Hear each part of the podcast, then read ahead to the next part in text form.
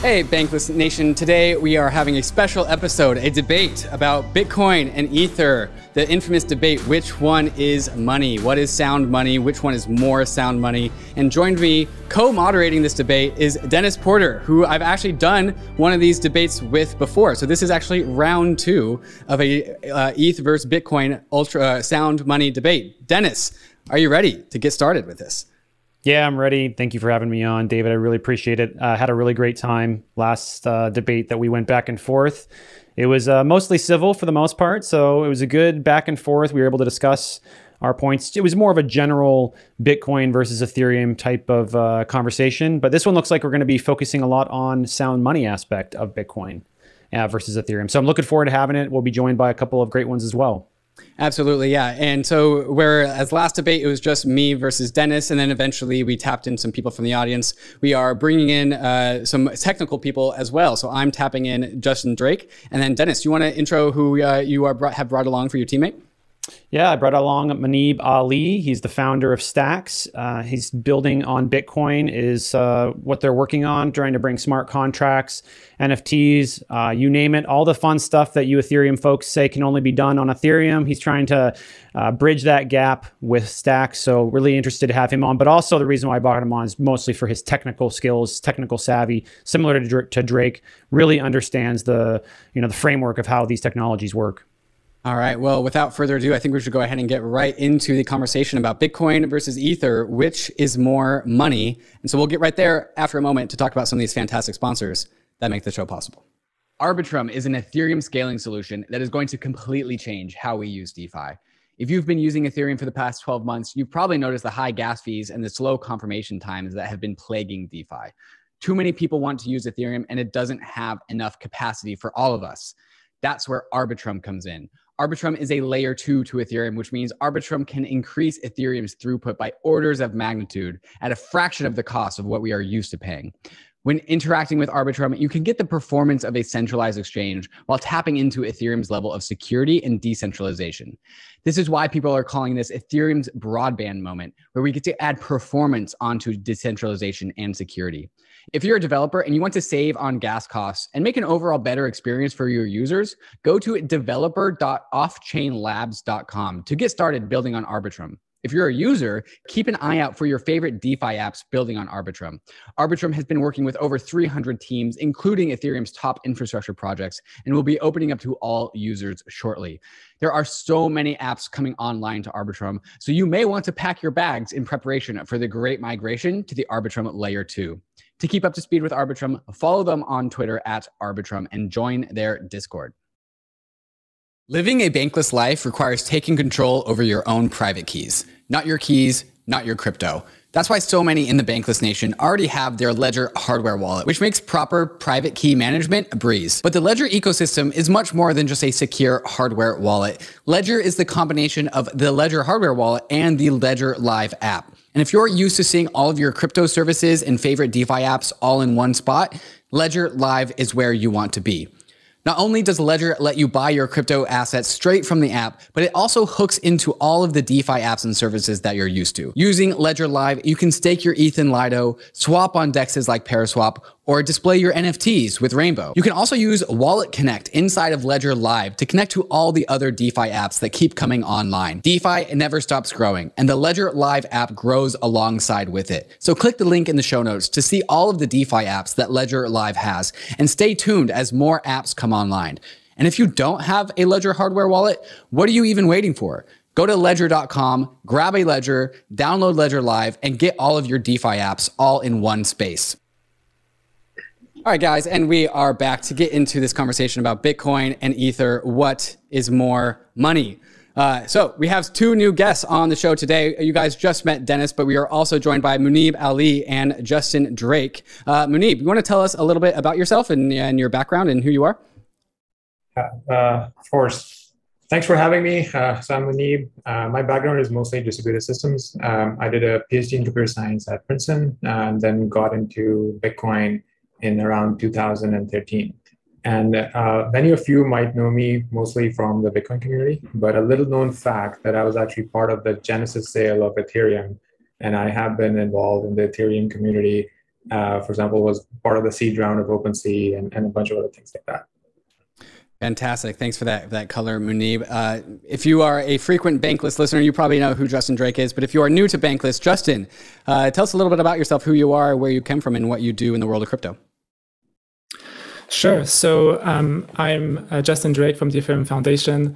I mostly work on a set of upgrades to Ethereum, which we used to call Ethereum 2.0, and that includes uh, proof of stake and sharding.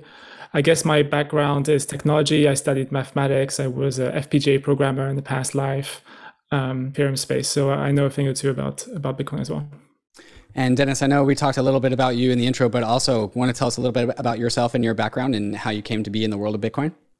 Yeah, I jumped into the world of Bitcoin in 2017, tried to go all in on mining, uh, but that was a lost endeavor. Eventually, I decided to kind of hunker down for a couple years, do my due diligence, study this asset, study this market.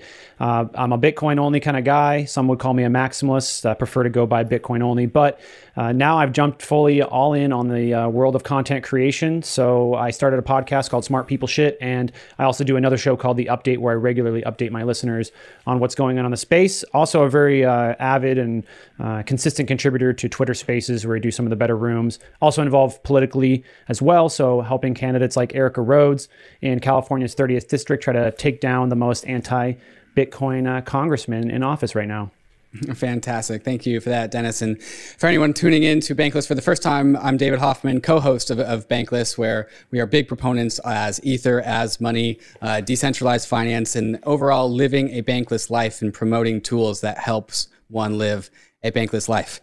And with that out of the way, gentlemen, I think we need to start this conversation by uh, setting some foundations. And w- the whole point of that, this conversation is figuring out which one of these assets is more money but first, we need to figure out what money is, and importantly, what is sound money. So, Dennis, in your opinion, what do you think sound money is? I'll keep it real brief and short and simple here. I uh, let's start with what money is. Money is a tool. Uh, we discovered it 10,000 years ago. It's what helped us form societies. We use it for storing value, transferring value, uh, and measuring value. Uh, for me, sound money is money that is not prone to sudden changes, appreciation or depreciation in purchasing power over the long term. So pretty short and sweet. Uh, it has three uses: storing, transferring, um, and uh, measuring value. And then as sound money, uh, it maintains its value, doesn't go up or down appreciation or depreciation rapidly in the short term or long term. Obviously, we'll get a little bit more into that as we continue, but just keep it simple for now. Justin, how about your definition of money and sound money? What is sound money to you? Right. So for me, um, money is um, basically an asset which has monetary premium. Monetary premium being this this magic meme energy, economic energy that provides this asset more value than the base utility. And the, the classic example in my mind is gold, right? Gold has this industrial utility. It's used in every single iPhone. But if we were to try and value gold purely on utilitarian terms, it would be worth maybe, you know, uh, um, a, a trillion dollars, but it turns out that it's worth more like 10 trillion dollars. And so this this extra value is, is monetary premium um, partly because it's used as money and so it, it, gains this premium. In terms of what is sound money um, for me it's kind of the, the ability to simply to accrue and maintain this this uh, monetary premium. Um, and so basically there's a there's a space component and a time component. The, the space component is, is how how much uh, monetary premium can, can it accrue? How big can it become? And the time component is how well can it retain this monetary premium over time? I love that answer as well. Muneeb, tell us about your opinions of money and sound money. What, what properties are required to produce sound money? Yeah, I think I think in my mind, uh, money uh, differs from sound money quite drastically. Like in the sense that money would focus more on the uh, medium of exchange part, like anything that you can use on a day-to-day basis. Like for example, if you're traveling, you land in a new country, you pick up the local currency there, and then you spend it. Right? Like you don't you don't think about that cur- currency as like a long-term store of value. The minute you were to think about that currency as a long-term store of value, you would actually evaluate it very differently. Uh, so I think in terms of as soon as you start talking about sound money, I think you start uh, looking more into the long term store of value. And potentially the unit of account, right? So if I'm if I'm holding sound money for over let's say a very long time, like a decade or or something, uh, then I, I want to make sure that you know how will other things get priced against this asset. So that's that's kind of like the uh, difference in my mind.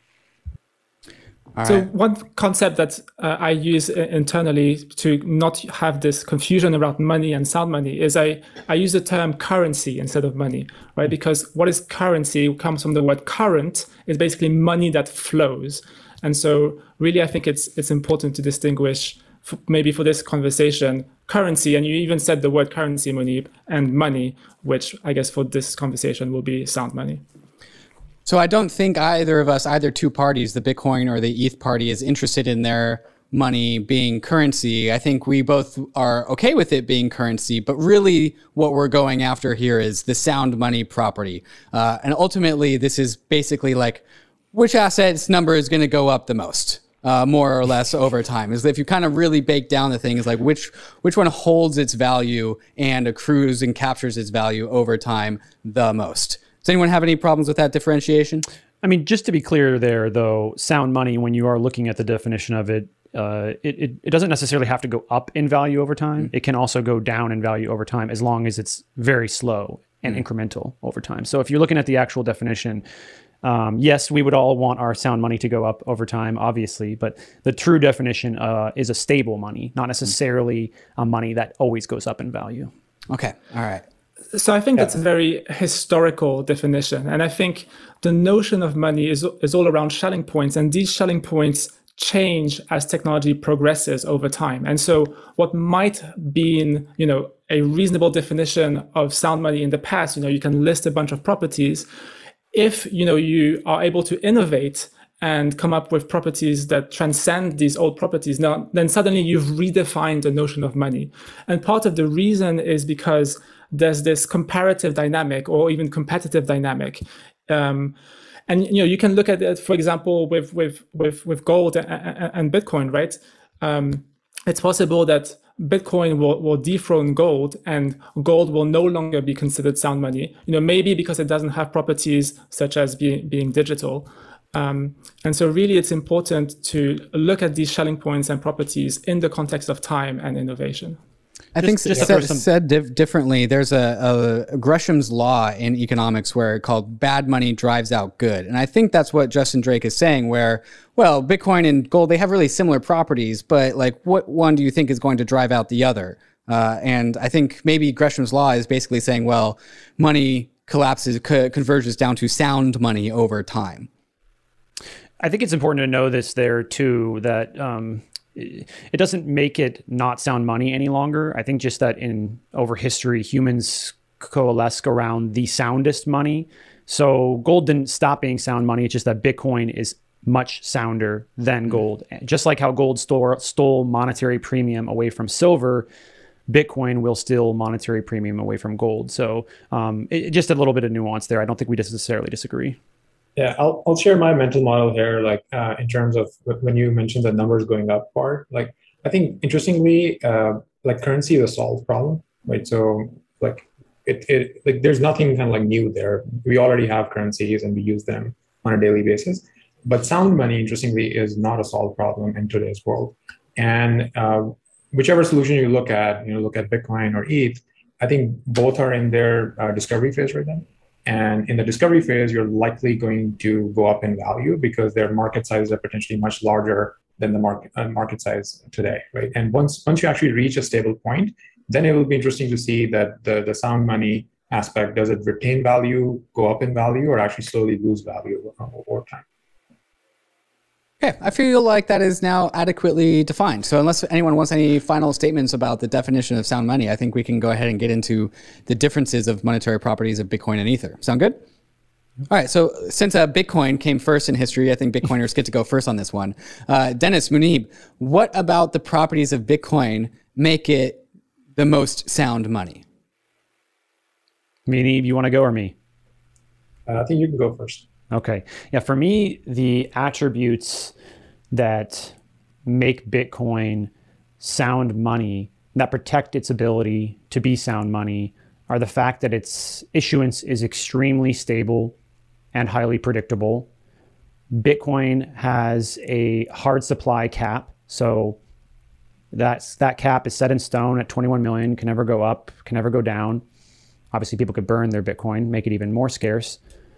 Uh, it's also very extremely difficult to create. It requires a large amount of energy. Labor theory of value kind of kicks in here in this place.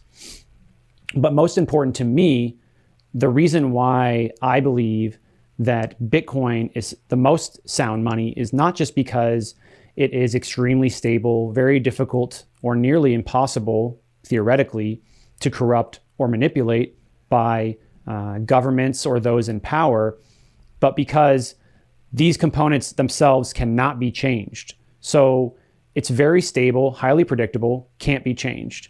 Bitcoin has a hard supply cap, can't be changed. It's very difficult to create. Uh, and that actually goes up in difficulty over time, uh, which increases its value and makes it more sound. So the biggest part for me when you're looking at sound money is does it have the attributes that you and I will probably agree on? But the one thing that I think is the most important is removing human control or the human ability to manipulate the issuance or the supply cap of that money at any, at, in any given time. Muni, before uh, I bring in Justin here, do you want to add anything onto that?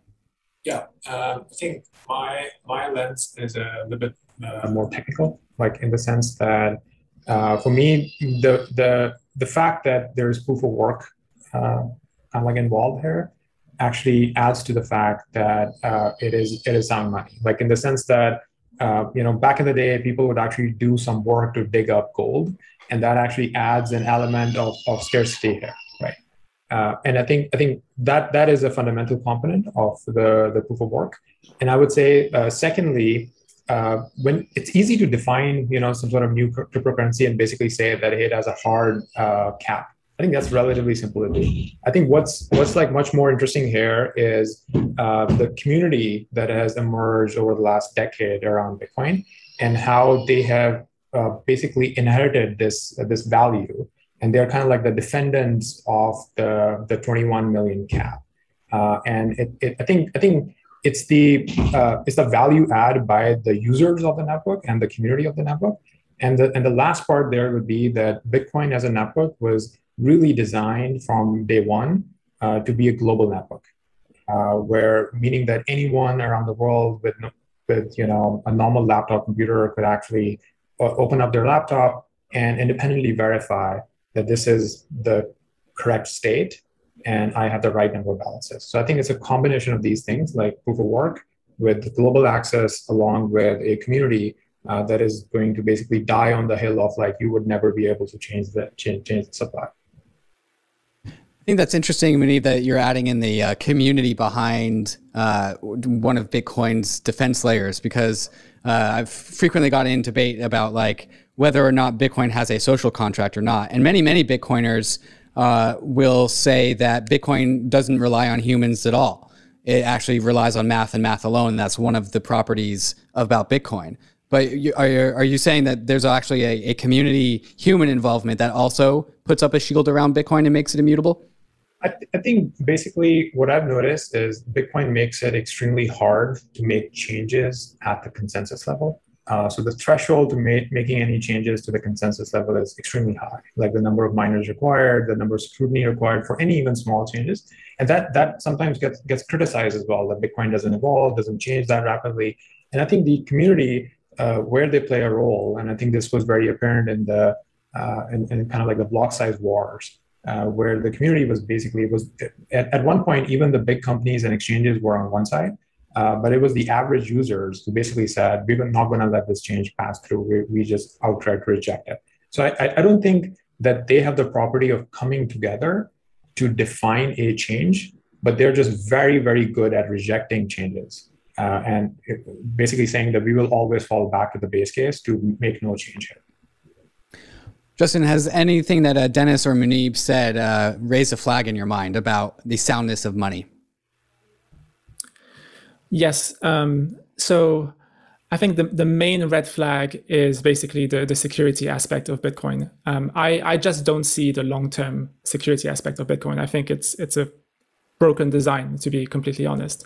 Um, I think part of the reason I think it's a completely broken design from a security standpoint is because its, lin- its security Lindy resets every four years. So every four years, um, you know, we're, we're asking the question, can Bitcoin be secured on smaller issuance? Uh, and in that sense, you can kind of think of Satoshi as kind of this uh, this degen blockchain designer kind of trying to see how far he can push down the security of bitcoin until eventually it, it kind of breaks um, and so it's kind of like slowly boiling the frog um, over several decades um, and, and kind of seeing uh, if and when uh, it breaks um, I guess the the answer that Bitcoiners would would put forward here is that uh, Bitcoin will be secured by by transaction fees. Um, I mean, we already discussed that you know transaction fees is kind of grade B fuel for a number of reasons. One of them is that it's very volatile. It's also can be stolen.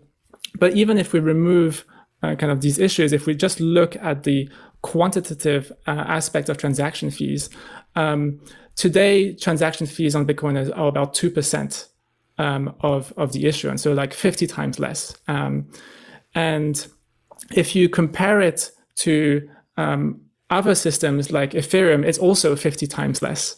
Um, and basically, you can ask yourself, why is that? And I think the answer is basically that Bitcoin provides very little transactional utility. The utility of Bitcoin is in the hodling, is in the not moving. You buy Bitcoin, you put it in a cold wallet, you hold it for two decades, and then you know you sell it. And so that's two transactions over over two, two, two decades. Um, and so basically, Bitcoin has in a way cannibalized its security uh, you know, plan by not adopting, you know, a, a, virtual machine that allows for, for, for programmability. And but then you know a, a Bitcoiner such as Muneeb might come in and say, "Hey, I, I have stacks, and I will provide programmability, and I will provide you know scalability, uh, you know through this this sidechain." But the problem with sidechains is that they leech transaction fees. Um, so if you have a transaction on stacks, that transactional utility is going to be captured by the Stacks network. It's not going to be captured by by uh, Bitcoin. But then you might say, hey, hold on. In order to have transactions on Stacks, we need to have you know deposits and withdrawals to and from Stacks. Um, and you know those would go through Bitcoin, and so you'd be tra- you know make, paying fees on Bitcoin. But that's that's also not the case in the long term. If you have a very successful sidechain all the deposits and withdrawals and all the bridging will happen natively with that blockchain. Like one very exa- easy example is an exchange, right? An exchange can just hold a lot of, of wrapped Bitcoin on, on, on stacks. And basically when someone buys Bitcoin on stacks, it just goes directly to that user internally to the stacks. And so, um, really the, the model of scalability and programmability for Bitcoin is inconsistent with it, with its security. And then once you don't have security, you've lost you've lost everything. You know, and one of the things that you've lost in particular, um, most likely, is is your scarcity. Like the whole you know meme and narrative of having this 21 million cap is is, is an illusion, right? It, it might hold true in the short term, but really what Bitcoiners are doing is that they're trading off short-term predictability. Um, sorry, they're trading off long long-term predictability for short-term predictability. So in the short term, we can understand this this monetary um, schedule very very well but at some point it becomes unsustainable and something must change in the long term I, I want to get Muneeb to jump in on the stack stuff, but there was one thing at the very beginning that uh, you had said that I thought was interesting that I'd like to address. But Muneeb will, I think, address the majority of what you just said. But in the very beginning, you were talking about issuance uh, and supply issuance. Um, well, the difference between I think really Ethereum and Bitcoin, which is a very important distinction here, is issuance versus a supply schedule. There's no issuance rate on Bitcoin. It's purely just a supply schedule. And, and in 2140, when it is finished, there will be no more um, supply issued. Um, with Ethereum, the problem I see when you decide to say, well, we need to have an issuance rate that we can manipulate or change, you that's when you introduce the question of how much is enough how much issuance is enough for minimum viable security? And unfortunately, when you start asking that question, the only person who can answer it is a human being. And th- thus, being a human being coming into the situation, it requires human control and human manipulation over the monetary supply, over the monetary schedule. And so that's why I prefer a supply schedule. Um, when you know when you say that uh, it's only dependent on fees, yeah, that that is the future that Bitcoiners see. I'm so bullish on the price of Bitcoin that I do believe that fees, and they have over time. If you look at it, there's charts out there you can look up. I can't post any here like I normally do on Twitter Spaces. I can post some charts up top. If but, you send me a link, I can share. Yeah, there are charts that show the uh, the fees are over time predicted to become the dominant reward when mining. But um, I would love for um, obviously Justin. I'm sure you probably had something to say back to that, but I think Muneeb should address the stacks. Uh, yeah, I think, I think that that's a that's a that's a very uh, well-known type of criticism for uh, Bitcoin's um, supply uh, and like how would how would the incentives work once the Bitcoins run out, right? And I think the way the way to think about this is that uh, first of all, let's separate out proof of work uh, from the incentives part. Uh, so proof of work will keep functioning, right? Like that thing is there as long as there are incentives for miners to mine, they will keep doing the work and at some difficulty level, and they they will they will still secure that. Uh, interestingly, I think you can look at the uh, phase during which the Coinbase rewards are coming out as almost like a bootstrapping phase for Bitcoin, right? And I think the biggest difference between you know my mental view and Justin's mental uh, mental model here is that I actually don't look at Bitcoin as a transactional network at all. So it doesn't matter to me how many transactions Bitcoin is doing. I look at Bitcoin as a settlement layer, right? And that's that's literally how Stacks is uh, defined as well. So it's actually not not a side chain like we call it a layer 1.5, and it has cross-layer consensus between Bitcoin and Stacks, meaning that the consensus transactions are literally happening with Bitcoin. So the Stacks miners are heavily incentivized to pay very high transaction fees uh, because they want to mine a block. So if the incentives on stacks go up, incentives on the Bitcoin side also go up. And those, those incentives are not Coinbase rewards, they are actually transaction fees. So these people, like if Stacks is valuable, Stacks has a you know $3.5 billion market cap right now, very small in the, in the grand scheme of things. But if Stacks is successful, and there are more incentives there that actually directly results in more transaction fees very high transaction fees because these people are heavily competing with each other and that's the settlement use case and i see uh, bitcoin as mostly as a settlement layer and i think that given the limited block space on bitcoin people will be willing to pay insanely high transaction fees to put any data on on, on the chain and so, so I'm, I'm actually like not worried about uh, the incentive mechanism for, for proof of work in the long term Justin, do you have anything you want to say to that? Yeah, I mean, I, I think the most interesting point is on the, the, the settlement layer, but I'm happy to also reply to, to Dennis. But um, I mean, I'm I'm very curious to to, to know basically um, how much is Stacks paying? Like the way the way that uh, in in Ethereum land we have shared security is basically through rollups, where basically these these rollups pay for putting data on on the shards on the Ethereum blockchain. And this is exactly the words you use, pay for putting data on the blockchain. Now, my understanding is that Bitcoin is not rollup friendly. So you can't have um, you can't have this model. Instead, you might have a, a, a, different model. And my question to you is basically, um, if you have twice as many transactions on stacks, does it mean that you're putting twice as much data on the Bitcoin blockchain? My guess is that you're going to say the answer is no. Like there's going to be a, every single block, you know, there's at most a constant amount uh, of block space that's going to be consumed. Um, and that's going to be orthogonal to the transactional utility that that stack is, is providing. Yeah, so that's that's that's not not how it works. And uh, basically, let me clarify that roll up point a little bit. So I think the only difference between rollups uh, on the Ethereum side and rollups rollup type systems on the Bitcoin side is the computational power, right? So Bitcoin does not have a full Turing complete programming language, but it does have Bitcoin script, and you could do limited type of um, uh, computations there. We don't even do that, right? So we mostly are uh, automatically publishing hashes on the Bitcoin side, but this is actually cross consensus, meaning that uh, part of the part of your application is literally running on the Bitcoin side. I'll, I'll, give you an example of a Bitcoin lending application. So the Bitcoin lending application has your Bitcoin on the Bitcoin main chain. If you're lending your Bitcoin, you're actually paying a Bitcoin transaction fee to send out your Bitcoin. Your collateral in, in a stable coin could be in a smart contract on the stack side.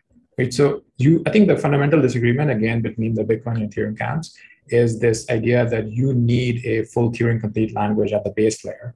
Uh, in our world, we're like, you don't need the full Turing complete language at the base layer. You can still build applications without having the full Turing complete language at the base layer.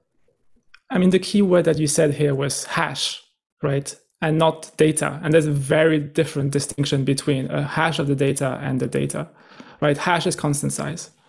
Yes, but it depends on the, it's, it's depend on the it's the order of applications, not order of something else. So it's order of usage. How many users, how many applications are, but let's even forget about hashes. At the at the end of the day, we're talking about a very scarce resource, which is the block space. I think you and I would agree that block space can't grow infinitely. So the block space on Ethereum is, is scarce, block space on Bitcoin is scarce. And at some point, the transaction fees is really how much are people willing to pay to write anything. Doesn't matter if it's a hash doesn't matter if it's something else. If they're willing to pay to write to a scarce resource. And that's where the value of the transaction fee is coming from.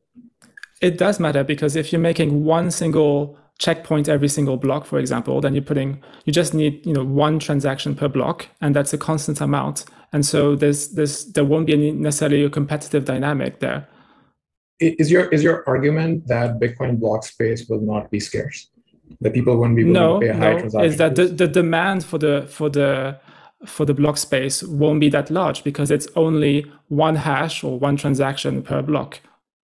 So I will disagree on two points. A, it's not one hash per block. Like that's not how Stacks works. It's a, it's a big O of miners, the number of miners plus the applications. Okay. So it's a so the big O of miners plus the big O of applications that are doing the cross chain consensus, meaning part of their data is literally on the Bitcoin side. And secondly, I would say that uh, I am willing to take the bet that the block space on Bitcoin is going to be insanely valuable by the time the Coinbase rewards actually run out. So let, us go back to that that point because I keep my uh, I can't get my head around how Bitcoin's block space becomes insanely valuable while also uh, Muneeb, you said that Bitcoin is a settlement network, not a transactional network, right? It's not it's not a Visa, it's not a Mastercard. It's just where Bitcoins come to to settle, which seems to be in alignment with what Justin was saying, where the main use case for BTC is hodling. It's for saving your wealth. You can use Bitcoin without actually ever making a transaction on the network for years, if not decades. Uh, in theory, Satoshi has used Bitcoin without actually making a transaction on, on it ever since 2009. Um, and so, where do you think all of this demand for Bitcoin block space, which is the way that the block, block uh, chain sustains its own security, where do you think this demand comes from? Yeah, I, th- I, think I have a great example that actually answers your question and Justin's critique as well. Uh, so recently, Bitcoin NFTs started taking off. So every single NFT has its data, the hash, stored on Bitcoin, and every single transfer uh, also results in information on Bitcoin, right? So if you just look at an NFT market, uh, so again, it's a big O of NFTs here, not a big O of uh, the. We're gonna need you guys to define big O because that goes uh, so, my head so big O is basically it's a. Uh, I mean, let me try to simplify. So when you're looking at a function, uh, what is the input that is going to grow? That is the main uh, vector that is going to help grow something, right? So if something is dependent on the number of miners, then let's say if, if miners go from 10 to 100, the the the resulting function is going to grow based on that, right? So let's say if some, something is dependent on the on the block uh, the number of blocks, but not the transactions. So it doesn't matter if you do 10 transactions or a thousand transactions. It's only going to do like one hash per block because it's it's it's, it's based on the blocks, not on the transaction. Right. So in, in this example, in NFT's example, I think is a perfect one because then the data on Bitcoin is growing based on the number of NFTs, not based on the stacks blocks. Right. Okay. And and so in, in, in that sense, I think that that example basically clarifies it that why would Bitcoin's block space be valuable? Because if Bitcoin NFTs are taking off, then people are paying uh, that. But also, real, just real quickly too, I think you know we're looking far into the future here when you're talking about the uh, the supply schedule com- being complete and there being you know the final 21 million Bitcoin.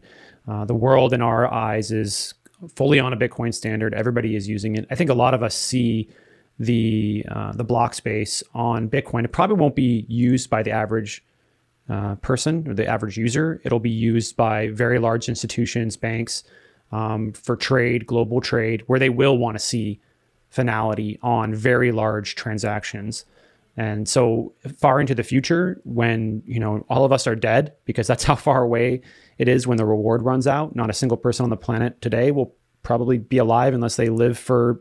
I mean, I guess they could live for 120 years, but that space will be used by the very, very large institutions, global trade, and they will most definitely be able to keep the value of that block space up. Okay, so I want to return to uh, one of the, the the original question, which is um, we we started talking about ETH and Bitcoin as sound money based on the sustainability of of the chain. Uh, and so uh, Dennis and, and Muneeb, you guys just gave some cases as to why there will be block space demand, which will generate the fee market required to sustain Bitcoin. Um, uh, but I would contend that the growing fee market of Bitcoin uh, actually needs to increase at a rate that's commensurate to the actual growing in value of BTC. Uh, because it's one thing to have dollar denominated transaction fees be sustainable, but I don't think we want to uh, secure our chains based on the value of the dollar because the value of the dollar is fleeting. So when in a Bitcoin denominated world, the value of the Bitcoin blockchain, the security uh, budget needs to be sufficiently large in Bitcoin terms. And I think even with the decreasing fee budget in, in Bitcoin terms, the growing dollar value doesn't grow at a rate fast enough for uh, to maintain security when the value of a Bitcoin is growing way faster than the value of a dollar. Does that all make sense? I think I think it makes sense, like what you're trying to say. But my I think my answer uh, is pretty simple there. Like I look at Bitcoin security budget to be something where uh, it is it needs to be so high that even a state actor would find it very hard to attack the network. Mm. So when people talk about difficulty, that Bitcoin difficulty is going down. Like recently, for example, Bitcoin difficulty went down when miners moved out of China. I wasn't worried about it at all, at all because on an absolute scale, the difficulty level is so high that the Bitcoin network is secure, right? So what we're talking about is really, I think we can put aside like proof of work. We can just look at the incentives available for the miners and are the incentives resulting in a high enough difficulty level that a state actor would find it very hard to actually come in and attack the proof of work network, right? So I think that value, that number, given like how, how early we are in crypto right now, and that difficulty level is already so high, um, I think 20 years from now, 30 years from now, maintaining that level of difficulty uh, wouldn't, wouldn't wouldn't be an issue in my view. Another thing here I mean, too, I'd really like Justin. Did you want to give final comments there? Because I, um, since we're co-moderating, mm-hmm. uh, I think it would be good to also kind of flip this now and try to move the other direction. But I think Justin, you should get the final comments here. But to start to move towards, uh, is why is Ethereum sound money? You know, what's your argument about about that? Uh, you know, because obviously we could go back and forth all day on on Bitcoin here, but would like to kind of hear what your guys' points are for why Ethereum is sound money, and then uh, obviously get the back and forth. But Justin, final comments on on what uh, Muneeb just said. Yeah, so Muneeb just talked about you know resistance to to, to state level actors. Um, I think that's an illusion. Um, basically, you can try and, and quantify the security, and um, you can talk about basically economic security, like how how much economic resources are securing a particular blockchain. And when you look at, at Bitcoin, it's it's relatively you know straightforward what you do is you, you take the, the hash rate which is about 150 million terahashes per second and then you ask yourself how much does it cost to manufacture and deploy one terahash per second. Now, my my rough guess is that it's it's roughly fifty dollars, uh, but you know some Bitcoiners will say you know maybe it's like hundred dollars, but I don't think any reasonable Bitcoiner will tell you that it's above hundred dollars. Um, and so basically, we're looking at roughly fifteen billion dollars of economic security, and in the grand scheme of things, that's peanuts, right? Like if you look at the the security budget, for example, of of you know, of, of the US, it's, you know, like 750 billion dollars per year, um, you know, for, for, for, for, its army. Um, and now, you know, maybe that's a good segue into why Ethereum is is is is, is sound money. Um, is you can you can start looking at you know the economic security of Ethereum, and it turns out it's several times larger than, than Bitcoin. And for Ethereum, it's even easier to, to to see to what the economic security is. Is you just take the the number of ETH tokens which are currently staked multiplied by the the price of each uh, token, um, and uh, you get roughly thirty two billion dollars. So even today, um, it's it's it's it's you know two to four times larger economic security uh, versus versus Bitcoin. And I still believe that thirty-two billion dollars is, is is too small. Right? We need to have a trillion dollars of economic security. And I see a roadmap with Ethereum to achieve that. You know, partly because we have this guaranteed um, uh, issuance, uh, but I just don't see it for Bitcoin in the context of this exponentially decreasing um, issuance. And just to ground the listeners so far, the reason why we've been talking about transaction fees and transaction volume inside of blockchains and security is that all of these things uh, relate to the soundness of the money because it's a, it's relates to its ability to hold value over time. So when blockchains can be secure over time, the money of the blockchain can also hold its value over time. Just wanted to, to make sure that we we had the listeners grounded on that. Yeah, that's a fair uh, point to make, just so that people kind of understand where we're coming from. We moved away from the the aspects of money to being just purely security focused. Right. So I'm sure we won't need to cover security too much when it comes to the conversation around why Ethereum is sound money. So let's go ahead and do that with you, uh, David and Justin. Why um, do you believe that Ether is the most sound money? Well, David, to first, yeah, to elaborate on what, what Justin said, I, I, think the proof of stake consensus mechanism is the most efficient consensus mechanism possible. Proof of stake collapses down the cost of providing providing security down to the absolute minimum. Uh, a computer connected internet, uh, compute, uh, internet connected computer, excuse me, uh, and which most everyone already has. Uh, and then after that, what's left is capital. And really, when you think about it, all uh, consensus mechanisms, all security mechanisms are just a bit of computing power, an internet connection, and then something for that individual to lose if they do something wrong. And capital is the most efficient form of that, right? If they have a bunch of capital at stake, they have a significant incentive to not lie to the blockchain, which is what makes the blockchain secure. Proof of work has the same dynamic. There is uh, computers with computational resources. The Bitcoin computers are really, really big computers with a lot of computational resources. Uh, and then they also represent capital as well. Uh, roughly one third of proof of work um, staking or um, um, uh, validation comes from the fact that uh, the cost of operating a mining farm is one third computer hardware, which kind of is your stake. It's kind of like proof of stake with extra steps. Um, but the collapsing of security down to proof of stake allows for really, really efficient security. And what this means is when you have efficient security, is that it actually costs very little to secure your blockchain. And when it costs very little to secure your blockchain, you have to, you don't have to issue as much money to pay for security. Uh, and so because uh, because the cost of security is really really efficient, so you have very very little issuance to secure a very large market cap of economic activity, which goes and lends itself to the property of sound money. If you have a global crypto economic system that uh, is secured by the most efficient consensus mechanism possible, which I believe is proof of stake, then you have the least amount of issuance possible, which retains the value of the supply of the currency by issuing the least while being able to secure the system. Um, so proof of stake uh, is one of the properties that makes Ether very, very sound money. Yeah, let me let me um, ask a couple of questions there. So, so I think there are two aspects of proof of stake that I, I generally um, have, have concerns about. And by the way, uh, just to just to clarify, I think proof of stake can work for certain types of applications where the uh, stakes aren't that high. But we're talking about building a global reserve currency, and you know people's livelihoods are dependent on this, and this is the kind of like the base layer system upon which everything else is dependent on. So, so the stakes are very, very high over here. So I think the the the issue in my mind with proof of stake is kind of like twofold. Uh, the first one is if you go back to the beginning of uh, this podcast, I was talking about that can a normal person, a normal normal user of the internet, uh, just on their laptop, independently verify that is this the correct version of the blockchain or not? Right. So so that you can't do with proof of stake. uh, because of the bootstrapping problem. Uh, and we will we'll, we, can, we can debate that, but I, I think this is this is almost like a, a, a proven theorem in computer, computer science that you have a bootstrapping problem in proof of stake. You have to trust certain nodes to be able to boot up. You can't boot up on on your own. I, I think Justin is, is, wants to say something over here, so I'll let, let him let him go.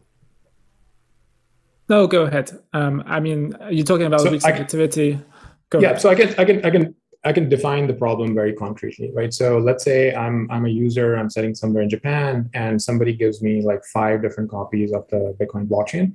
Uh, I don't have to talk to anyone to independently verify which version should I go for, right? If I'm the same user sitting in Japan, someone gives me five copies of a proof of stake blockchain, I don't know what to do. Like I have no idea how to verify which copy is the correct one.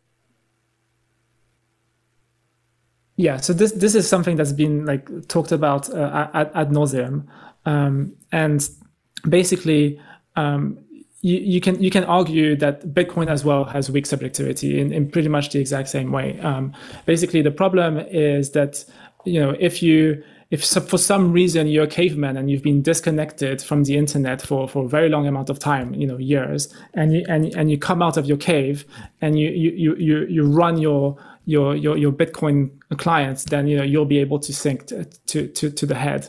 I mean that's that's just not true in practice. You know, one reason, for example, is that um, you need to be downloading the latest version of, of the software, you know, to have all the security patches, to be able to, to run the latest consensus rules and, and, and verify them. And so in the process of downloading this latest client, you, unless you're going to be verifying, you know, if your caveman is very sophisticated and he's going to verify every single line of code, which no one does, they're going to be trusting basically this, that source of where you've, you, you, you've downloaded the, the software.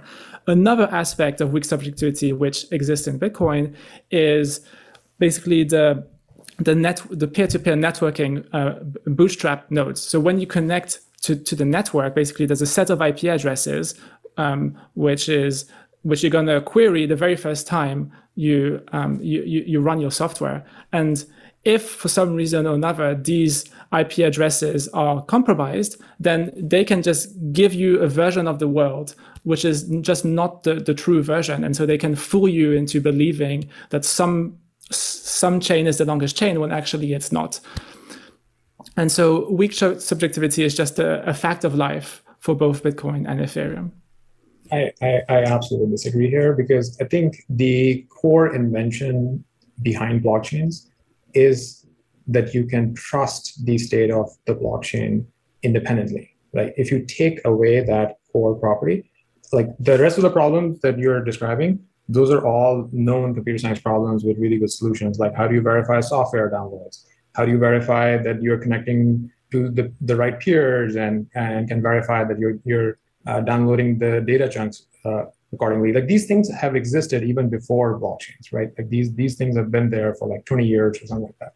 The only new thing that blockchains are adding is that uh, you can independently verify that this is the correct version of the blockchain if you are throwing away that property, then you start entering the land of like, why are you using a blockchain? Just like start trusting other people for for for running some sort of a consensus system.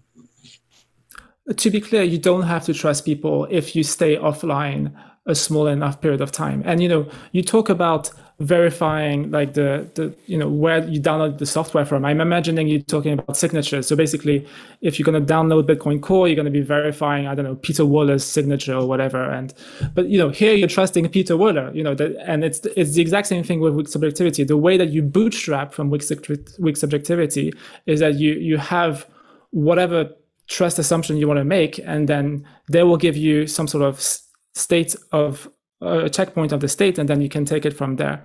But again this this this checkpointing mechanism is only required if you're a caveman uh, which most people are not. And think, if you are this, a caveman this, then the same problem applies to bitcoin. I, th- I think this this problem is much deeper than that right? Because it's first of all it's not about caveman. It's about uh, in in the ethos of decentralization a normal user should be able to self-verify that is this the correct copy or not. So you're basically breaking the number one ethos of decentralization that a normal user cannot self-verify.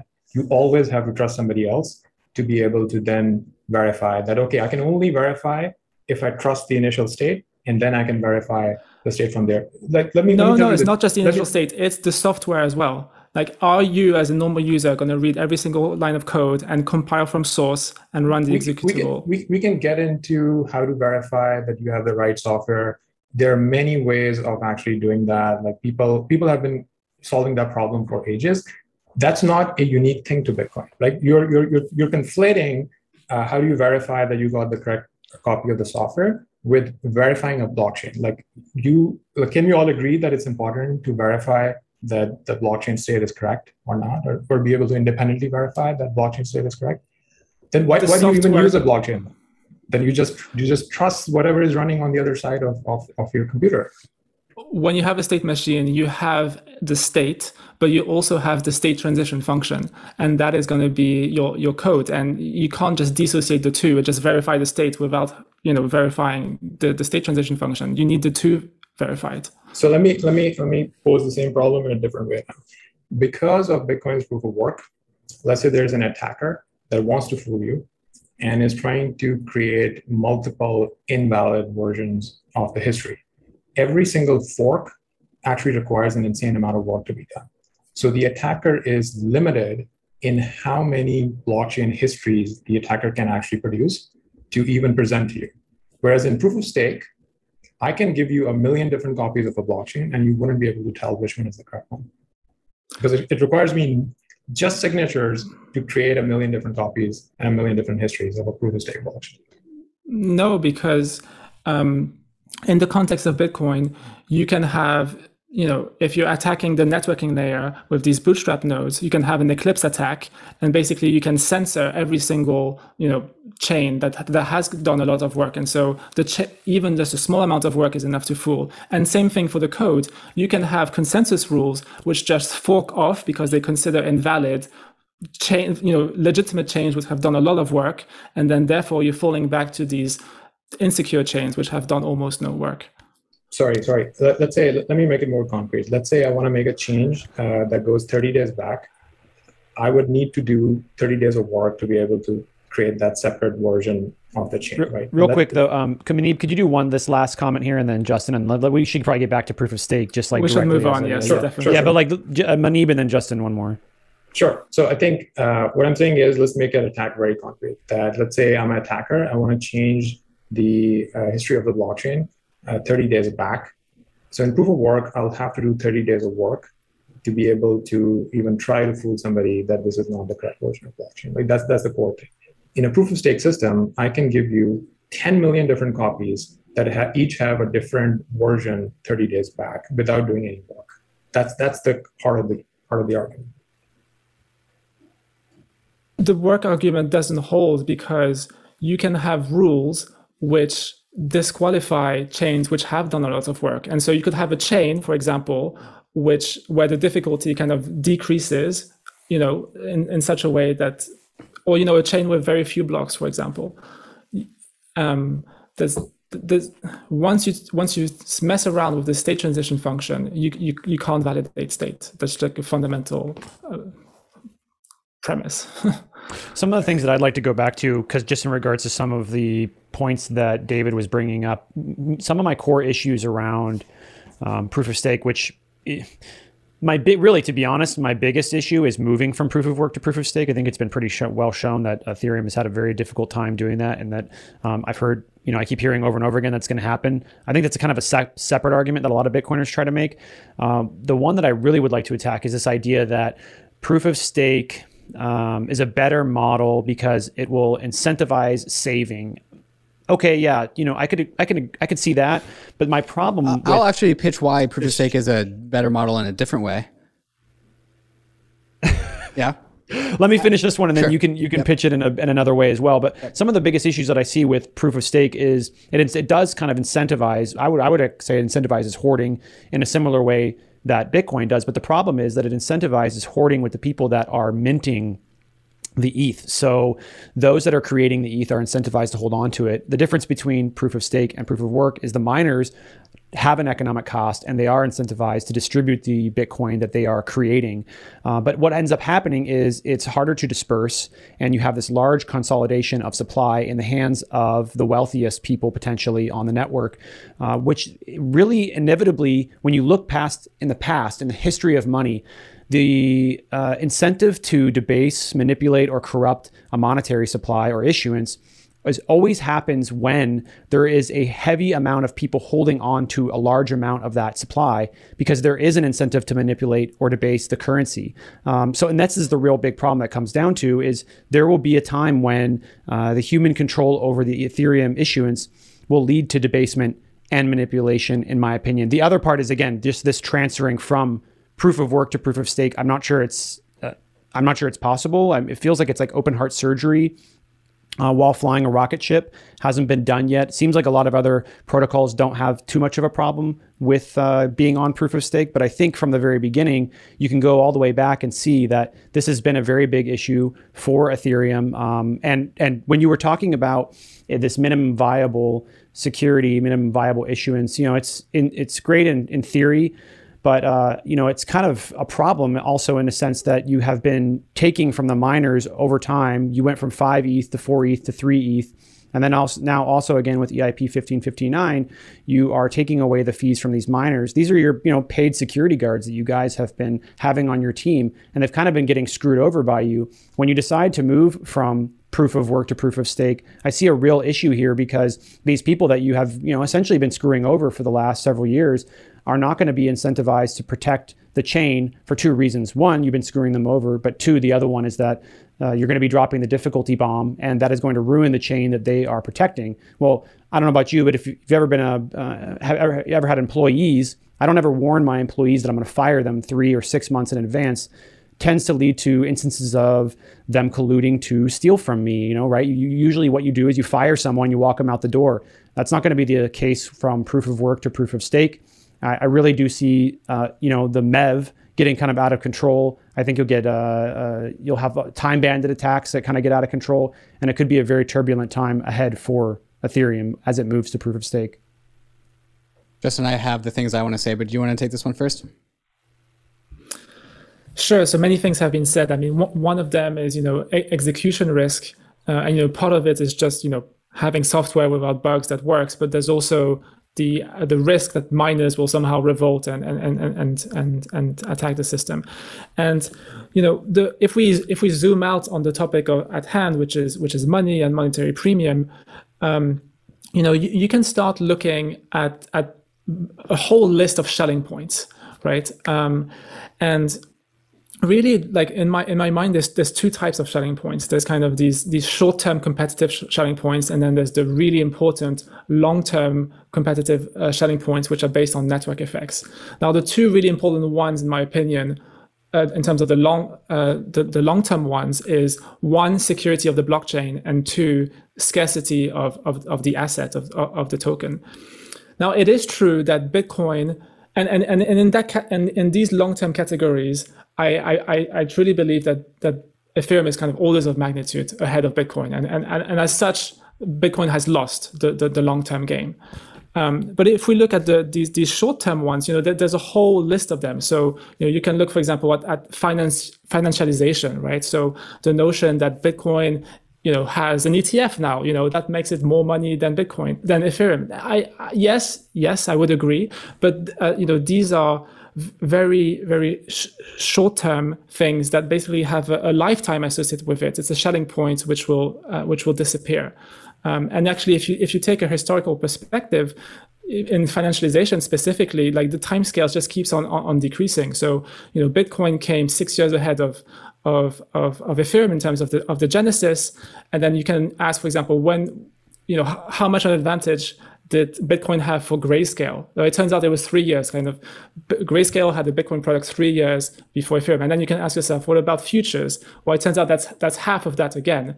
Uh, you know, Bitcoin had had futures one year and a half before before Ethereum, and then you can ask the same thing for for, for, for ETFs, and I wouldn't be surprised if it was also half of, of, of, the of the previous thing. And execution risk is the exact same mindset. It's kind of this short-term myopic mindset of short-term um, Schelling point. And the reason is that execution risk, well, guess what? It disappears once we've executed.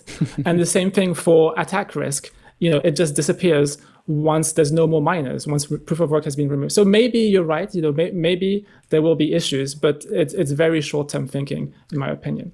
Another thing that was point that was brought up is on, on distribution, and this this is a a misconception that somehow uh, Ethereum uh, proof of stake is not distributive.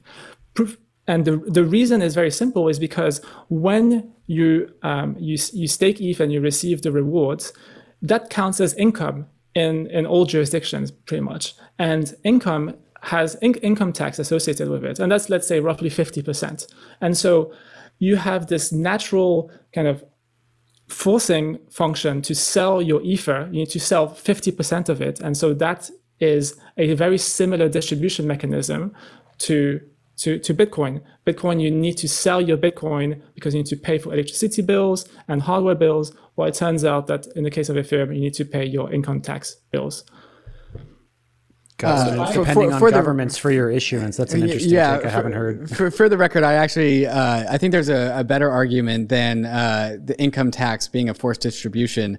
Uh, although it, it is worth noting that that is actually blanketed across the world. The the the distribution aspect of proof of stake comes from the nature that it, proof of stake has made it trivial to become a validator to the chain which meaning and so dennis we talked about this last time we debated the bitcoin and ethereum have both the same problem of we have this money, and when you have money, you have a money printer somewhere.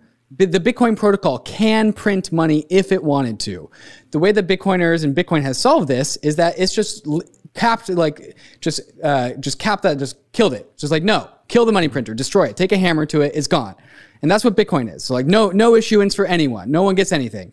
Ethereum does something different. It says issuance for everyone. And all you need to do is bring your computer and capital because everything is involved with capital.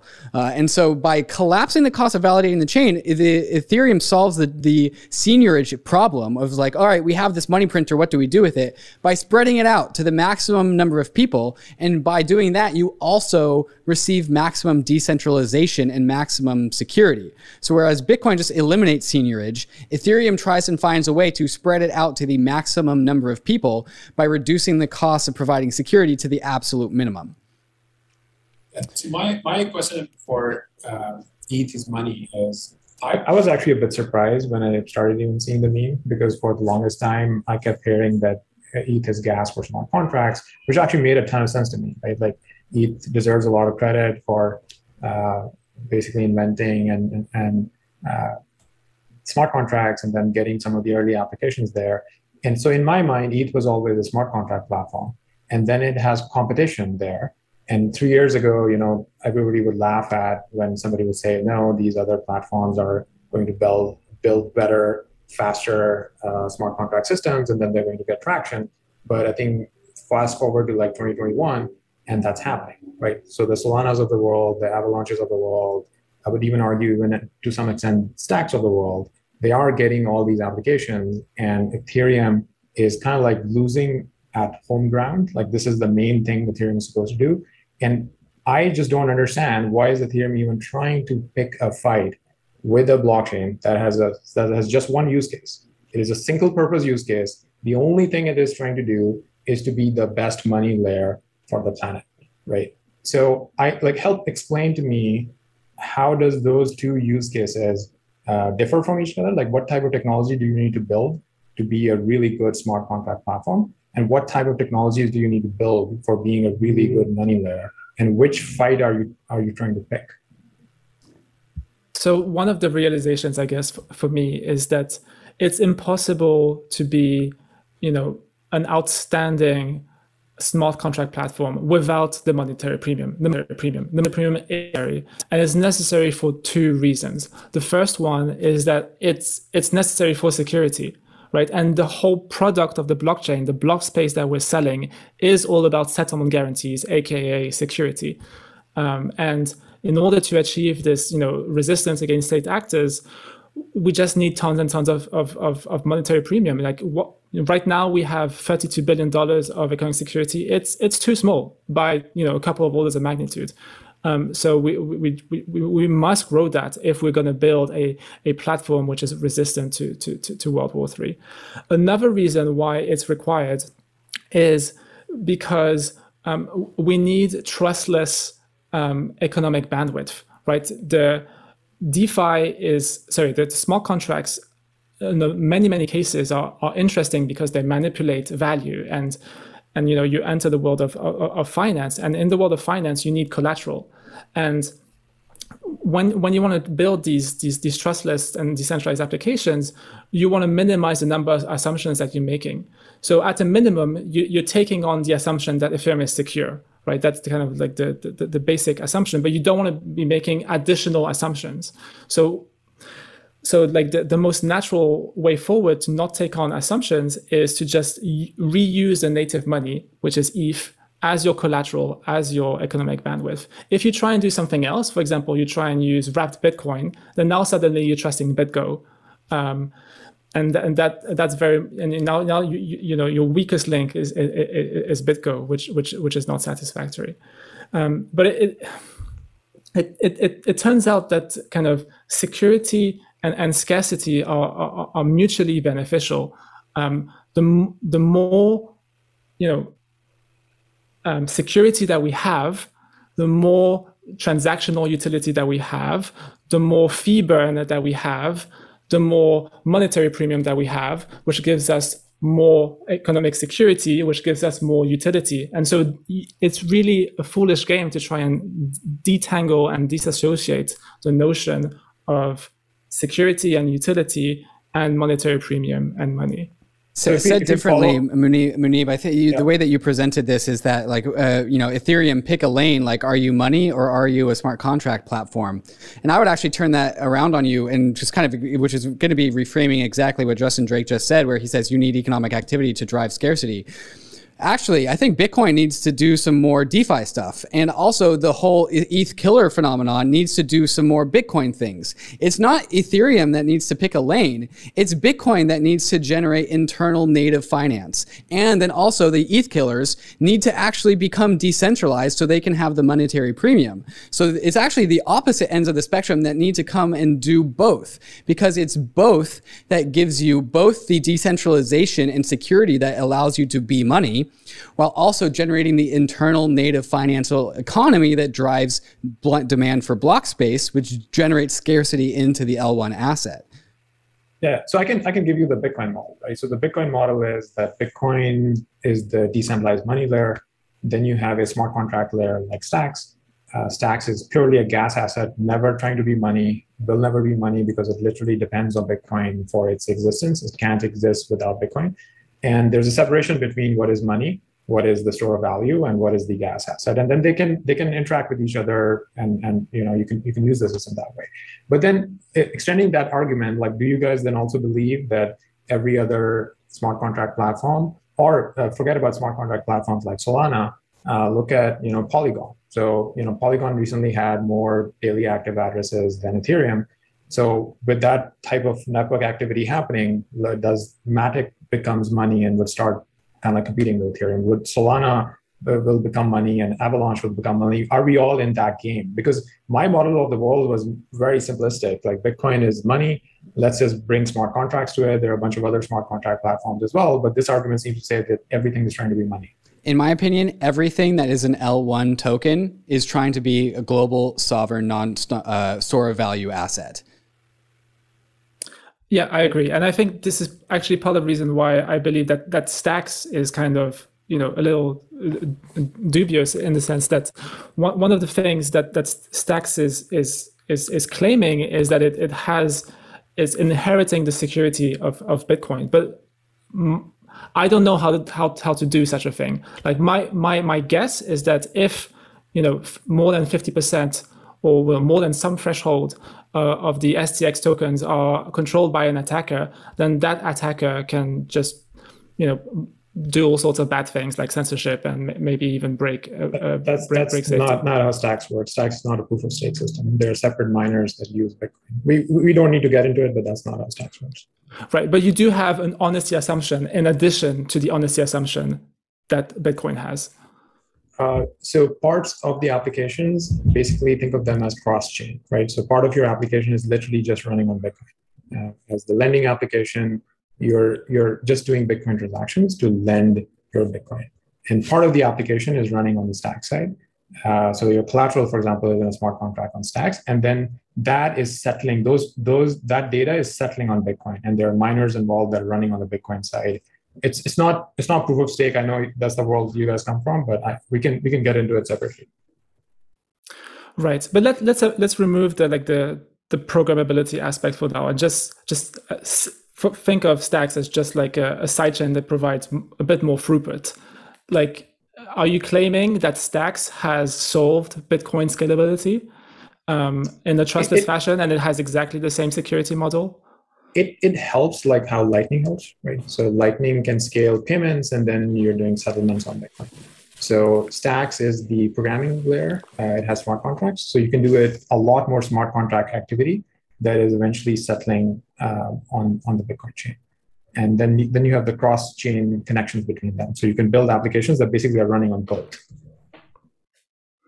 Okay. Now my understanding is that there's this this this proof of transaction aspect where basically I haven't looked into it too much because I don't completely understand the documentation. But basically, what I what I understand is happening is that there's money, Bitcoin specifically, which is being sent to various STX holders, presumably, um, and as an attacker, if I'm willing to, I have a lot of Bitcoin and I'm just willing to spend and give a lot of Bitcoin to these STX holders, then presumably I have some amount of control. Um, and if I'm willing to spend more than what the others are doing, then I can start doing bad things like censorship or, you know, reverting bad chains uh, or stuff like that. Yeah. So the way, way to think about that is a Stacks follows the proof of work type of security model. Uh, but instead of right. burning electricity, you're actually consuming Bitcoin. So you you're so that's exactly. where the the security budget is coming from.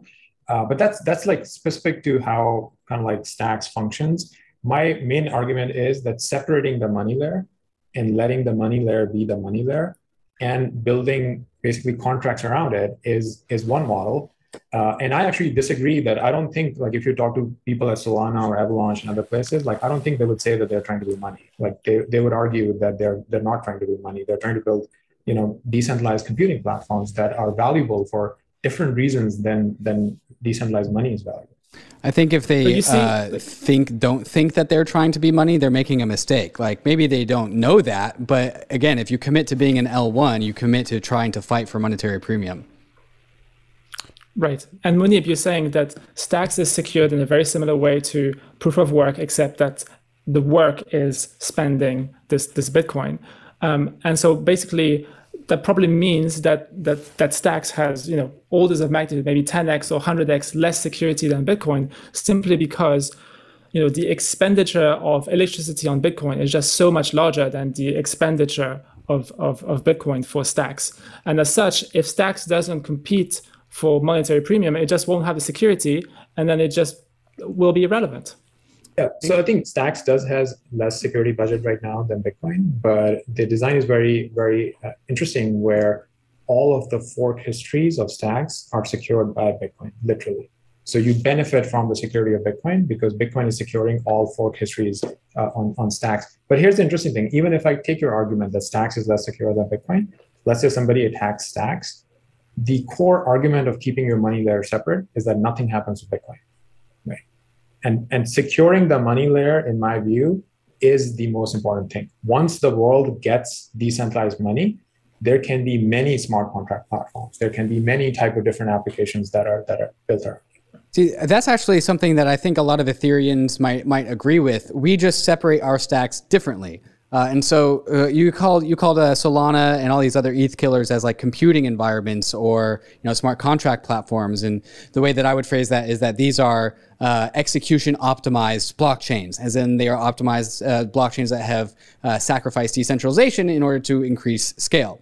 In the Ethereum world, and really this is just a neutral technology, rollups are the same thing. They are execution optimized networks, except and that they have uh, sacrificed decentralization to be layer twos on Ethereum, preserving the money layer, which is the asset transfer layer of Ethereum, which is uh, contrary to a lot of what Bitcoiners say, actually a very simple L1. Like it's generally pretty simple as far as it goes. Maybe proof of stake gets a little bit complex, but in the grand scheme of things, you have all these compartmentalized financial application layers, these rollups, where it's very, very performant, uh, and then you can tap into the very, very secure L1 of Ethereum. And this goes back to what I was saying earlier, where Ethereum's trying to do it all. It's trying to have a decentralized layer one, which has a very significant monetary premium that is highly secure. And then it's uh, designed to have highly executable layer twos that can conduct all the financial activity. And so it literally gets the best of both worlds and it captures all of the money, uh, all the value of decentralized finance using the rollups. And then it injects it into the security layer of the, of the layer one. Yeah. So can I can I can I give the Ethereum people some unsolicited design advice? Sure. Like I, I think I've tried doing that back in like 2016, 2017, when I effectively said, you know, don't try to do sharding. You won't be able to do it. Try to work on L2s. Um, and I, am pretty sure Justin has spent like years and years. So I don't want to want to uh, discourage him for doing that. But sharding turned out to be a pretty pretty hard problem. Uh, I would say that if I was involved with Ethereum today, I would actually not try to move to proof of stake. Uh, you actually have a fairly secure network with proof of work right now. You actually have like a bunch of traction and usage, and and and L2s are are, are working. Like Arbitrum uh, is coming online. That's actually a pretty solid solid solution. If I was designing Ethereum today, I would stick with proof of work. I would actually try to limit even further the types of activity that can happen on the L1. Maybe you just want to do uh, rollups. Maybe you just want to do fraud proofs at the L1, but discourage applications to be built at basically try to minimize your L1 layer instead of like keeping it very complex. So any types of applications are being built. And don't try to do sharding. Don't don't don't try to move to proof of stake. And then you have a serious shot at becoming a money layer because you inherit all of the properties that the the arguments that I was making, like why a proof of proof of work system is actually uh, better because it actually has security defined outside of the system. We didn't get into this that much because what, what's happening with proof of stake is you're trying to define security within the system. Everything's pointing to each other, right? You need you need you need a referee that is actually sitting outside of the system. That when things go south, you, someone can actually step in and be like, "Here is how you define security." Because one of the first things that's going to happen if something goes south within the system is how would you then recover from it, right? Like I can give you an example. Uh, all these blockchain systems are BFT systems. Let's say for some reason, you know, a bunch of exchanges get compromised and close to 33% of your staking power uh, is now not not not uh, not cooperating with the consensus system. You will stop making forward progress, right? This this wouldn't happen in in other types of design. So I think like defining the security of the system outside of the system itself is actually the critical critical difference here. Uh, there are also other some other problems as well. Um, I would like to kind of get your you and David and Justin's uh, answers on here, but a lot of times the argument from the Ethereum community is that it's economically infeasible to attack the proof of stake network but uh, when you take into consideration this aspect of slashing, which could be one way to help make it more economically feasible, you could also target large holders of Ethereum. You could buy wallets off of um, off network, so that there's no transaction. There's people are unaware of the movement of those coins to other holders. Um, but you also have this issue with these derivative companies that have been formulating. So like the Lido protocol I think they've captured like a very large majority of the staking in a very short amount of time because they give uh, Ethereum holders this uh, token in exchange um, for staked ETH derivative token, yeah, on their on their protocol, and so it leads to this really kind of perilous situation where the supply is becoming and the uh, and the staking is becoming very very centralized in a very short small amount of hands combined with you know the idea that if someone has a large majority of the staking power or control, they could intentionally get into a, a, situation where they try to slash themselves and also slash their competitors, leading to a situation where they again have a larger control or percentage of the network. So I'd like to kind of hear what you guys have to say about uh, the ability to kind of supply hijack the network and and the staking protocols.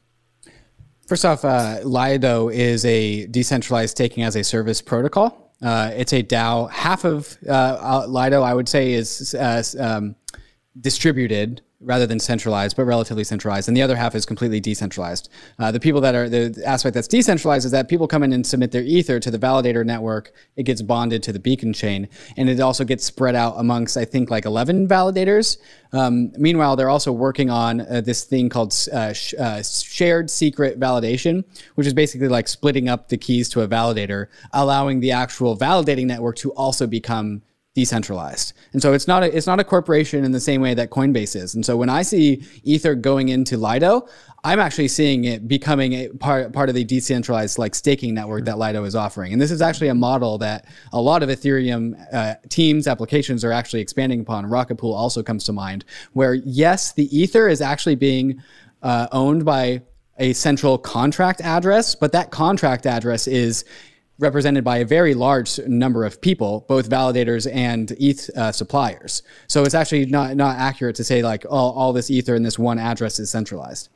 Sure, but a lot of the governance tokens are being controlled by you know a very small amount of people, which sure. does have an impact on the centralization of that supply. I mean, and it also leads to this issue with the costliness of money, which is a very important aspect going back to sound money. And uh, when you are able to essentially give your Ethereum to them and you get a one for one token back, it completely eliminates the costliness of production because you can be a part of the staking and you can be a part of the issuance without any cost to yourself whatsoever. Justin, you have anything you want to say? Yeah. So one of the things you said, Dennis, is that we're, we're claiming you um, it's impossible to attack the network with proof of stake. You know, that's that's not the claim, right? The claim is is the exact opposite. Is that with proof of stake, just like with proof of work, you can attack the network, but there is a, a cost, and that cost is is, is measured in terms of economic security, and right now is on the order of thirty-two billion dollars. Well, sure, then, but that's my point, though, is that, that it's cheaper than that because of the fact that you can get away with slashing your your competitors. You can buy. No, no, no. Um, you can slashing, target. That's not how slashing work. It's the exact also, opposite with slashing. You can so target top holders. You can target very top holders, wallet holders. Um, you can collude with people. You can collude with exchanges in order to gain larger larger controls of the supply. You don't actually have to buy thirty-two billion dollars worth of ETH. Sure. Um, but slashing is is is kind of the opposite of the way you portray it. It's like you're talking about slashing like other people, but that's not how it works. The way that slashing works is that it slashes bad actors. If you make a provably bad action on the network, you, you know, you make a double vote, for example, you're voting for two inconsistent things at the same point in time. It's a cryptographic event. And slashing is is a recovery process. It's when an attack happens, if and when it happens, and it is possible that it happens, all the bad actors who are provably bad, they just get removed. And so you're left with the, the good actors. Um, and so slashing is precisely what makes it difficult to attack the network in a repeated fashion. And this is a key differentiator with Bitcoin. When you look at an attack, you can look at it as a, as a one shot game, or you can look at it as a repeated game. In the case of Bitcoin, if somehow you, you manage to accrue 51% of the hash power, then you can attack Bitcoin over and over and over again. Um, so, for example, you can just continuously censor it and not produce any blocks. Um, and so there isn't this recovery me- mechanism. In the context of proof of stake, if an attack happens, sure, it can happen one time, but then we're going to slash you. Okay, maybe it happens a second time, but then we'll slash you again. And guess what? Every time there's a slashing event, it becomes harder and harder to pull off the attack because there's just less and less ETH in, in, in circulation. and also, this is what Muneeb was talking about about external security versus internal security, where Justin Drake is saying that Ethereum actually derives its security by not by removing this what uh, Vitalik calls this spawn camping attack of proof of work, which has external security. Bitcoin can't delete ASICs because they're external, but Ethereum can delete its own ether because it is internal and so it gives it a, an extra layer of defense when it comes to attack. I would, I would, I would push back on that, right? So uh, think of it this way: let's say that someone is able to get to up to 51% on Bitcoin. At that point, it's open warfare. right? Like anyone can go try to get more hash power, and you're now fighting. You're now fighting publicly to to gain more hash power. And the way Bitcoin Nakamoto consensus works is uh, everything is probabilistic finality. You can actually go back in time, fork from another place, and the system has self recovery baked in, right? Whereas in proof of stake, you have actually removed one of the actors, which is the external miner. Now everything is internal. And once someone actually gains access to, let's say a massive hack happens, like Kraken gets taken down, Coinbase gets taken down, or, or something like that. Once someone has more than 33% of ETH, you're toast. You can never be able to make forward progress. No, it's the opposite. If Kraken or Coinbase gets compromised, they will they will get slashed, and so they will get removed. I mean, if they abuse their power and and and and and and, and attack the, the the system. So so you're saying that in terms you were in terms of the you will start slashing like the like 33% of economic power on the network and they will start losing their ETH. And then what if the attack is bigger? Uh, what if what if now if we were talking about a 51% attack on Bitcoin, right? What, what if somebody has 51% of economic majority power? Like, can they do anything on the network now? Because they're, yeah, it, they're the majority? No. Well, if they start abusing the power, they'll get slashed. That's kind of the, the TLDR. But who's gonna who's gonna slash them? They're the majority at that point. Built into the network. Well, it depends there's this okay we're getting technical here but there's kind of two types of slashing. Like one type of slashing is like the cryptographically provable slashing. Like you you, you made a double vote you know you, you tried for example to finalize two inconsistent checkpoints. This is automatic slashing. It happens you know by by, by the network. There's an, another more subtle type of slashing where as a majority actor you can for example do censorship and here, basically, the, the, the resolution is social, social slashing. So the Ethereum community can see, okay, well, there's this one actor. It's clearly compromised. It's clearly attacking the network because it, it's censoring all these blocks. But the good news is that we can identify this actor. We can see that, you know, the owners of pub keys X, X, Y, and Z are not producing blocks, for example. They're censoring the network. We're going to go ahead and socially slash them, which is you know a hard fork but it's a very similar process where at the end of the day the attacker loses um, yeah. the, so the, i think the, i think this this this is this really highlights the difference in the two school of thoughts like in the bitcoin camp there's no concept of a social hard fork right that i'm going to remove the economic i'm going to remove bitcoin from somebody's wallets or I'm going to change. I'm going to roll back the uh, the state of the blockchain. User activated forks. Those right. Are, when when have when have when have they no, happened? The, they can happen. Is the point? The point is that they can happen. I think so. That that I think that's. I'm pointing to the difference, right? People can pick which camp speaks to them more. I think on the Ethereum side, it is acceptable, like like with the DAO fork, to roll back history or to take away tokens from one wallet address and give it give it to some other address. And the Bitcoin world is completely unacceptable, cannot cannot be tolerated by, by the community. Wait, you know, that you have Bitcoiners wearing you you you know user activated soft fork UASF hats, and you know you like saying that is completely unacceptable. I think is a mischaracterization, and also it hasn't happened on on Ethereum, and it, it, like the two networks are on par here. Like it's it can happen in both cases. And well, let me give you one example. Wanna, I want to compare. Sorry, sorry, sorry. I think people will get confused here. I want to compare a user activated soft fork to the DAO hack. Right, there is a huge. This is like night and day type of a difference here. The user activated soft fork is not changing the balances of anybody.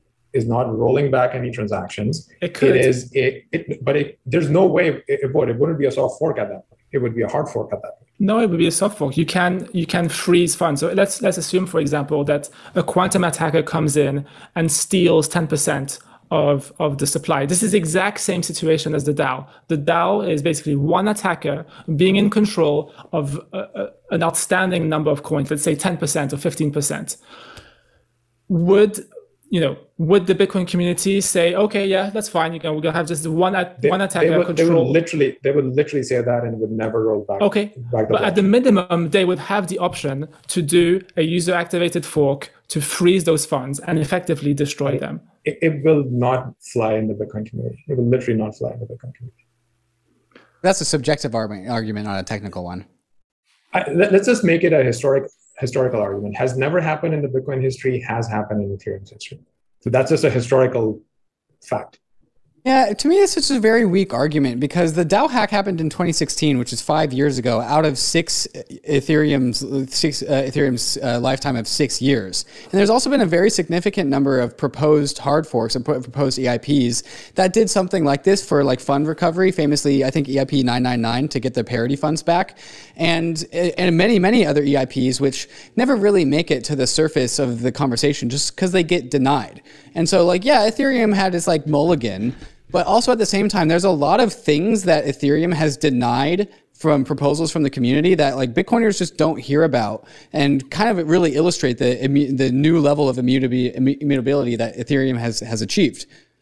Right. So I think let's let's take for example EIP 1559, right? So here's the here's the paradox of that.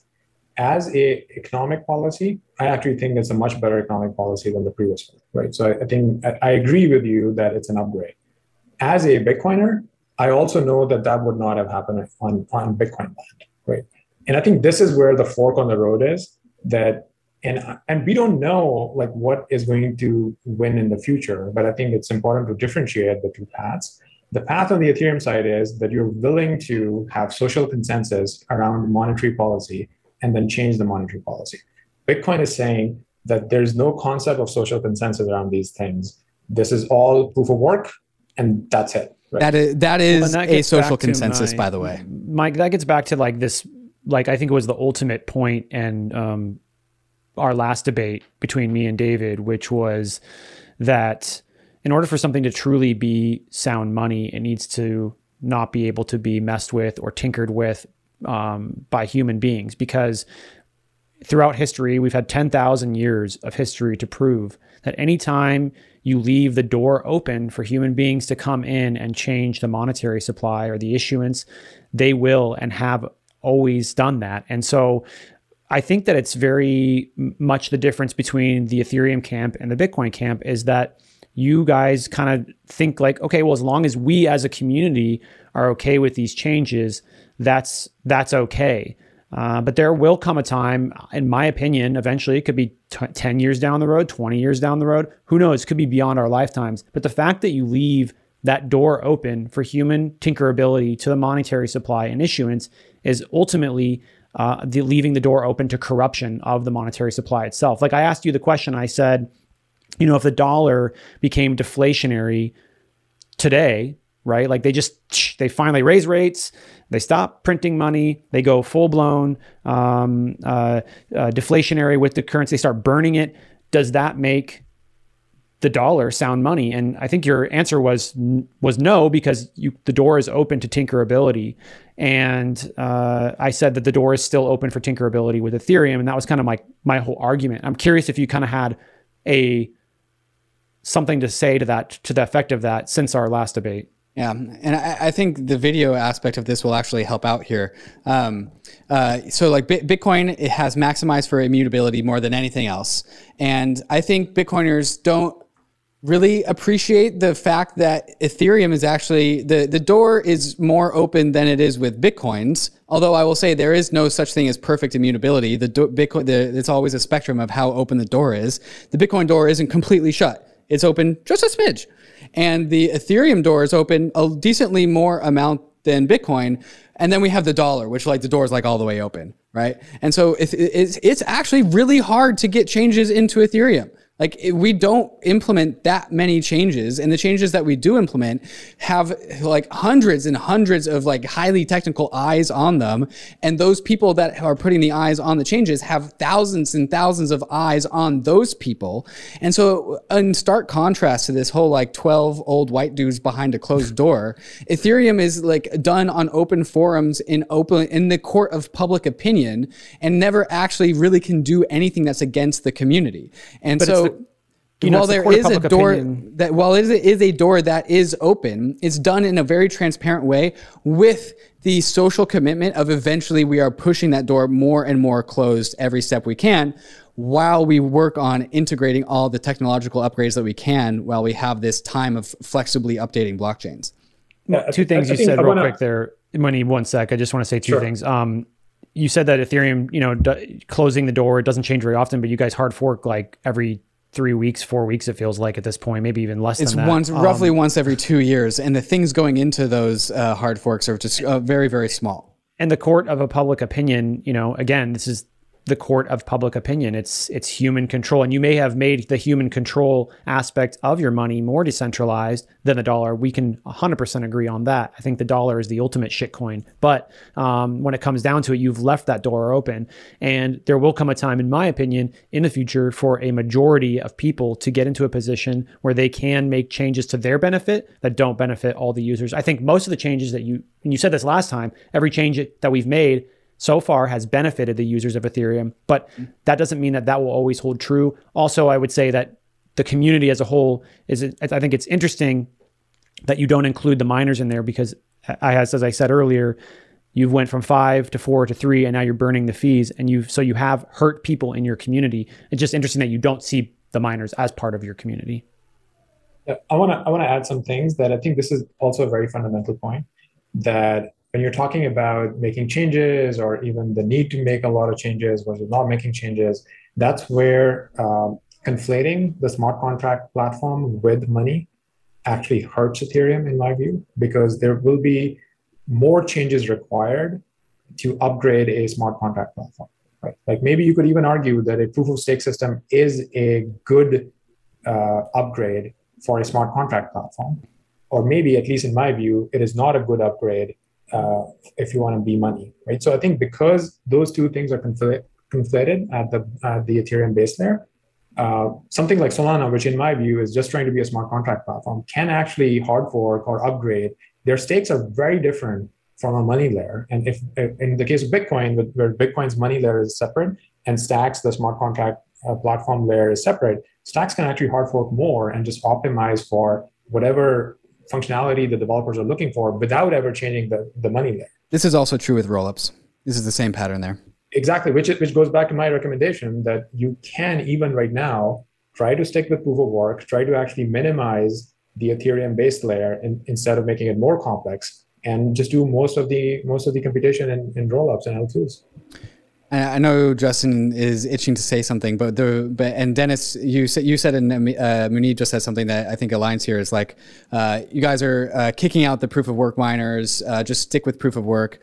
Under proof of stake, the users and the transactors and the security validators of Ethereum are all the same people. And so it's fundamentally more about aligning incentives where proof of work miners are really mercenaries. They have to be profit driven. They have to sell the asset, and they represent a, a, a, a two tiered society that d- wraps around a chain. It's the people that have the ability to mine the chain, and the people that have the that can only buy the asset from the miners. Right? You have the. It's the same thing as like the the money printer paradigm that we exist. There's two classes of, of citizens. There's people that can access the newly freshly issued coin and then there's the, the rest of the world, right? With proof of stake, we actually collapse all parts of Ethereum into you are all, are you an NFT trader? Are you a DeFi speculator? Are you just uh, interested in the protocol? Well, all three of those people can all be Ethereum validators under proof of stake. And it's, it's not that we're like kicking miners out the door, Dennis. Actually, miners ha- have been, uh, we've been noticing the accumulation of Ether by miners leading up to the suspected timing of the merge. Uh, and so miners are actually going to very elegantly morph from proof of work miners to proof of stake validators, preserving their business model. Justin, do you want to say anything? I know you were itching to ask something. Yeah, I just have a few a few thoughts. Um, I guess on on on the whole, um, you know, changing the rules aspect. I think um, one of them is on, on timescales. I, I very much disagree that it, it's it's easy to change Ethereum and it's, it's changing regularly. And just to give a few examples, you know, proof of stake has been part of the plan since before Genesis, and so it will basically take seven years to deploy proof of stake. You know, another year from today plus the the six that uh, Ethereum has had. EIP one five five nine. These have been ideas that have existed or have originated from five years ago. It took five years to get EIP 1559. And one topic which, you know, you know, I joined the Ethereum Foundation four years ago, and the, the one thing I was working on was sharding. And sharding is going to take 10 years from start to finish. Um, and when you compare that, you know, to changes with, with, with Bitcoin, is actually you know we're more conservative than Bitcoin in a sense. If you look at you know SegWit and Taproot, these don't take ch- ten years you know to to to go and deploy. Uh, they take you know significantly less.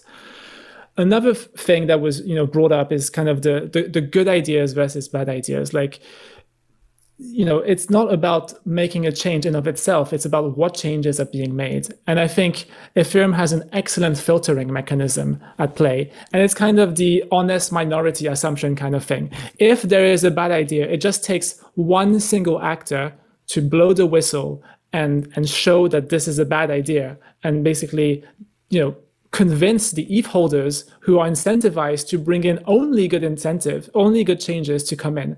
And so because of this honest minority aspect of, of, of changes, I think, you know, Bitcoin has fundamentally kind of handicapped itself because it's it's given away the the innovation, um, innovation which is very safe because of this honest minority uh, aspect. Another thing that I want to bring forward is that eventual ossification for Ethereum is inevitable. It will happen. It will be fully ossified just like Bitcoin. And this goes back to, you know, my short-term thinking versus long-term selling points. The fact that we are changing right now is like all myopic. It's all noise. It's all short-term noise. And the reason why we eventually need to ossify is because as the, the total value locked on Ethereum, you know, increases as there's more and more activity, it just becomes harder and harder to change.